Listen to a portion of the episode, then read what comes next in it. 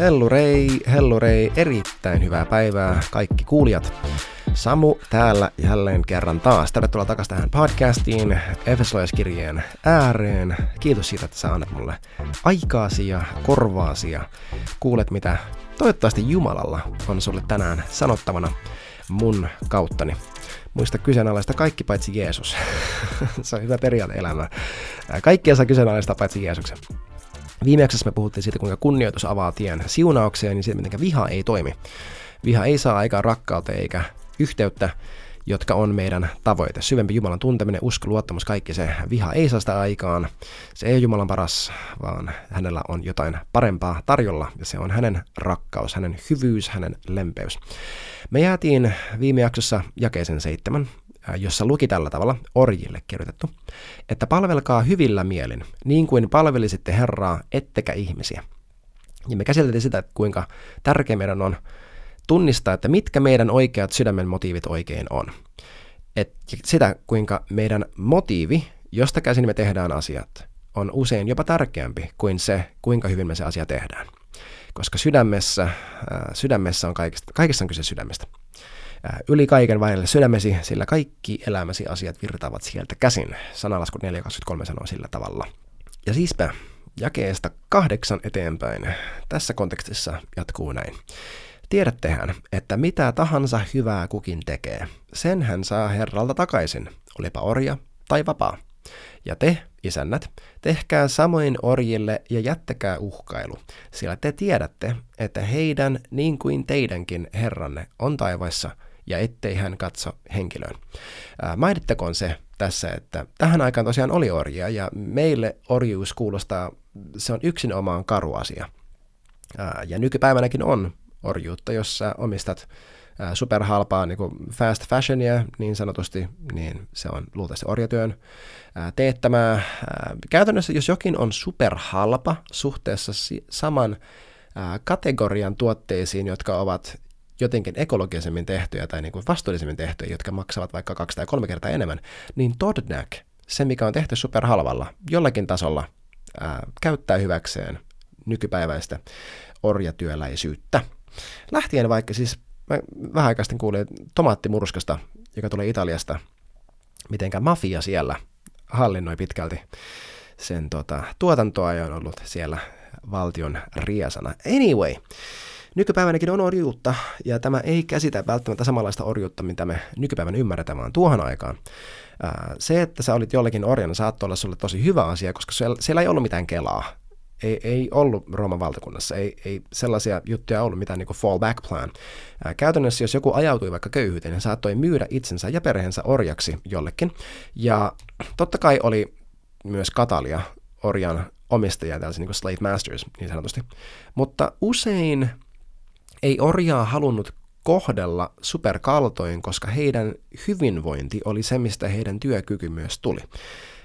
ja varsinkin, varsinkin erityisesti, mä puhun nyt roomalaisesta kulttuurista, mutta hebrealaisessa kulttuurissa vanhan liiton aikana, erityisesti siellä, he, niin kuin, jos sä menit orjaksi jollekin, no ensinnäkin siinä on eri lainsäädäntöjä siitä, että sut voi, sä voit niin kuin, päästä sieltä vapaaksi, mutta myös se, että se joka sut omistaa, sitoutuu pitämään susta huolen koko sun loppuelämän, susta ja sun perheestä. Joten kun meistä on tullut Kristuksen orjia, se on tässä kontekstissa, että hän, että joo, me kuulutaan hänelle. Kaikki, mitä me ollaan, on hänen, kaikki, mitä me tehdään, on hänen. Kaikki, mitä meille kuuluu, kuuluu hänelle. Mutta hän sitoutuu pitämään meistä huolen ja varmistamaan, että meidän koko elämämme ajan meillä on kaikki, mitä me tarvitaan. Joten nämä on hyvä asia. Tämä on tosi, tosi hyvä asia meille. Tämä, että mitä tahansa hyvää kukin tekee, sen hän saa takaisin herralta, olipa orja tai vapaa. Tämä ei opeta pelastumista omien tekojen kautta. Jos sulla on yhtään siitä kysymyksiä, meidän kuuntele tähän sarja, vaikka kokonaisuudessaan, mutta erityisesti ne ekat parikymmentä jaksoa, missä puhuttiin paljon sitä, että vain Jeesus, vain Jeesus, vain Jeesus. Armosta ei teoista, armosta ei laista. Armo, armo, armo. Armosta me olemme pelastettuja ei omien tekojemme kautta, vaan uskon kautta, ettei kukaan voisi kerskailla, että hei, minä sain itse aikaa, minä pelastin itse itteni. Se on vain Jeesus. Mutta kuitenkin meidän teoilla on seuraamuksia viimeistään tulevassa maailmassa. Ää, asiat Jumalan valtakunnassa ei mene niin kuin joku karma, joka uskoo silleen, että hei mä tein hyvää, siispä siitä seuraa mulle hyvää. Usein sä teet hyvää ja tässä maailmassa siitä seuraa sulle pahaa. Siis just viime viikolla mä sanoin mun vaimolle yhdessä tilanteesta, siis oikeasti uskomatonta se nätisti sanottuna kakka, mitä me käydään läpi siksi, että me valitaan oikein. ja jos sä päätät, että sä lähdet rakentamaan Jumalan valtakuntaa maan päälle, niin sä tulet kokemaan eksponentiaalisen kasvun siinä kakkamyrskyssä, joka sun elämäsi aikajoin kohtaa, mutta myös eksponentiaalisia siunauksia. Ää, ja me saadaan kokea, me saadaan takaisin se, mitä me laitetaan. Siis oikeastaan juttu toimii silleen, you get out what you put in. Kaikki hyvä, mitä sä teet, sen hän saa Herralta takaisin. Tässä elämässä Jeesuksen mukaan ja myös tulevassa. Siksi mä viime jaksossa haastoin siihen, että hei, kylväkää taloudellisesti tähän työhön, koska tulevassa maailman ajassa sun, siis oikeasti mä uskon näin, että tulevassa maailman ajassa mun ovelle tulee tyyppejä, jotka sanoo, että kiitos siitä, että sä kylvit ton lähetystyöntekijän työhön, että sen takia se pääsi tuleen meidän kylään ja se kertoi mulle ja mun perheelle Jeesuksesta ja sen takia mä oon täällä ja mun lapset on täällä ja mun lapsen lapset on täällä. Mä oikeasti uskon, että siellä tulee olla ihmisiä silleen, että Samu, kiitos siitä, että sä panostit sun aikaa ilmaiseksi, sä uhrasit sun, sun ajasta, sun rahasta te- tehdäksesi tuon asian, jotta mä sain kuulla evankeliumin ja siksi mä ja mun lapset ja mun lapsenlapset ollaan täällä. Mä oikeasti uskon tolleen, että jokainen meistä me saadaan takaisin viimeistään silloin kaikesta hyvästä, mitä me ollaan tehty. Ja silloin, kun me ei saada ihmisiltä hyvää takas siitä, kun me tehdään hyvää, se on meidän sy- sydämen koettelemus. Me ollaan puhuttu tästä tässä sarjassa, että kristityn elämä on ristin muotoinen. Se on se, että me valitaan ottaa ristimme, niin kuin Peter Lewis, yksi mun lempiopettajista, Braveheart Ministries-niminen ää, työ, Braveheart Podcast muistaakseni, on sen heidän podcastin nimi. Ää, Peter Lewis sanoo niin hyvin, että ristin ottaminen on, että mä, mä pukeudun, mä suostun ottamaan epäoikeudenmukaisuuden itseni ylle ja ojentamaan tai niin osoittamaan sen ää, vastineeksi armoa. Että isä armada, he ei tiedä mitä he tekee. Että tämä on se, mihin meidät on kutsuttu. Että me ei aina saada hyvää ihmisiltä takas, mutta Jumala on meille hyvä. Satoi taikka paistoi, se ei ole kiinni siitä, että kuinka hyvin ää, me niin kuin, mielestämme asiat menee meitä kohtaan, vaan siitä, että Jeesus tuli jo, Jeesus kuoli jo, hän rakasti meitä jo, hän uhrasi itsensä jo.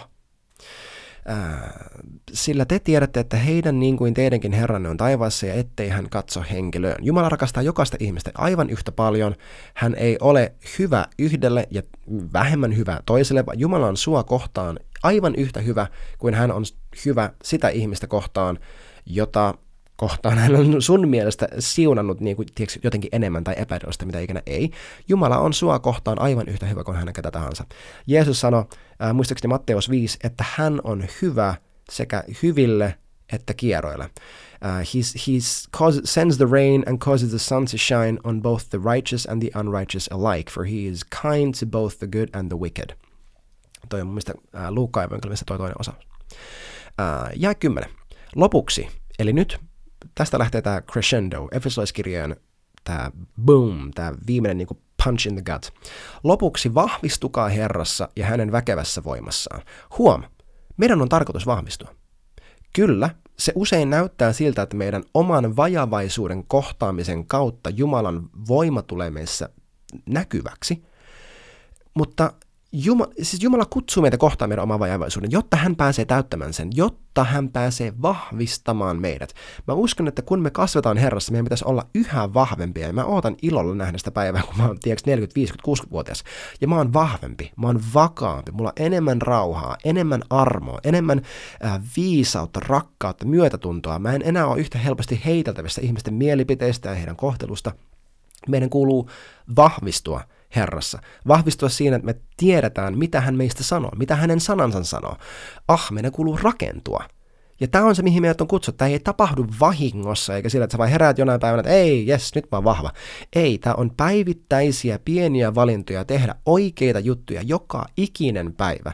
etsiä Herran kasvoja, rukoilla, esirukoilla, lukea raamattua, ottaa, ottaa ehtoollista, paastota, mennä seurakuntaan, kun ei tuntuisi sieltä, puhua vaikeista asioista, käsitellä hankalia tunteita, antaa ne Jeesuksen eteen, viettää lepopäivää. Tiedätkö käytännön asiat, mitä me tehdään, joka ikinen päivä, nämä pienet jutut, ne, se on se, miten me vahvistua Herrassa, kun me an, luodaan meidän elämässä tilaa hänen vahvistaa meitä. Ja hankaluuksien keskellä, kun me, meidän heikkous tulee näkyväksi, niin antaa hänen olla se, joka vahvistaa.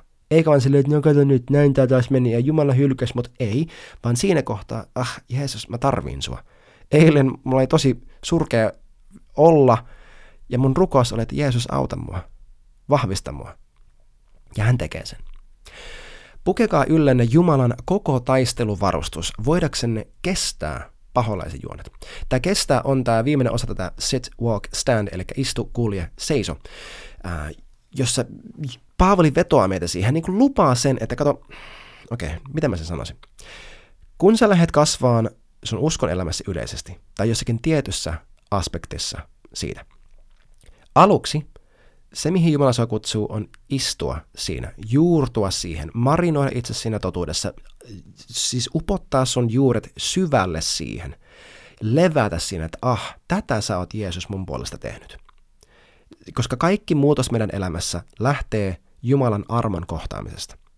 Kaikki muutos meidän elämässä lähtee Jumalan armon vastaanottamisesta ja sitten siitä käsin sen toteuttamisesta. Se on se walk-osuus, se kulje-osuus, jonka jälkeen aina seuraa tämä kestäminen osuus.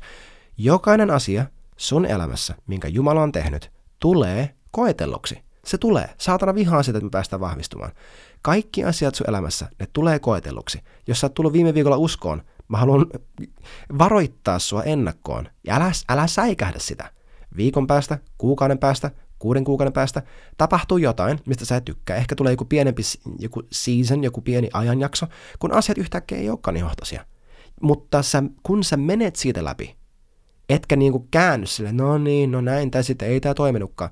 Ei vaan kun sä menet siitä läpi, sitä kautta sä vahvistut, sitä kautta su, susta tulee kestävämpi. Me tarvitaan kestävyyttä vaan silloin, kun meillä on jotain, mitä tar- tarvii kestää oikeasti.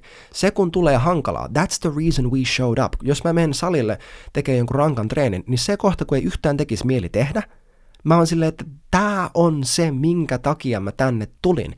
Jos sulla on hankala päivä, jos sulla on haastava niin kuin vaihe sun elämässä, show up, kestä, pysy siinä, älä pyri pääse, älä pyri vaan siihen, että jes, kumpa tämä asia menisi ohi, vaan pyri siihen, että Jeesus, mä haluan tuntea sut tässä. Kyllä, siis olosuhteet on, välillä ne on aivan jäätäviä.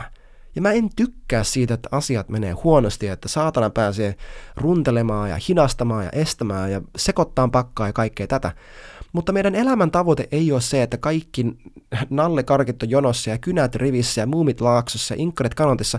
Meidän elämän tavoite on tuntea Jumala, muovautua hänen kaltaiseksi, palvoa häntä ja toteuttaa hänen tahto maan päällä. Tämä on se, miksi me ollaan täällä. Joten mä älä ikinä haaskaa koettelemusta. Älä ikinä haaskaa sellaista hetkeä, kun sun kestävyyttä koetellaan, kun sun uskoa koetellaan, ja sä saat sen keskellä osoittaa, todistaa itsellesikin, että mä uskon Jeesukseen ja mä seison tällä kalliolla. Mä luotan, kun ei näytä siltä, että, että mitään hyvää tästä seuraa. Mä pysyn ja mä kestän. Ja nimenomaan sitä kautta sun kestävyys kasvaa. Nimenomaan sitä kautta. Ollaan niitä tyyppejä, jotka oikeasti, jotka show up. Ollaan niitä uskovia, jotka seisoo, jotka kestää. Amen. Hei, kiitos kun olit kuuntelemassa tämän jakson. Sä löydät mut nykyään netissä osoitteessa samusensano.com ja Instagramissa nimikkeellä Samusen Sano, jossa sä voit myös rohkeasti laittaa mulle DMllä kysymyksiä, ajatuksia, mietteitä, todistuksia, mitä ikinä muuta. Muista pistää hyvä kiertämään kaverille ja muista myös tukea tätä työtä oikeasti. MobilePay 73888 auttaa ja mahdollistaa mua tekemään tätä enemmän ja paremmin jatkossakin. Kiitos tosiaan, kun sä olit mukana kuuntelemassa, antamassa aikaa ja nähdään taas seuraavalla kerralla. Moi moi!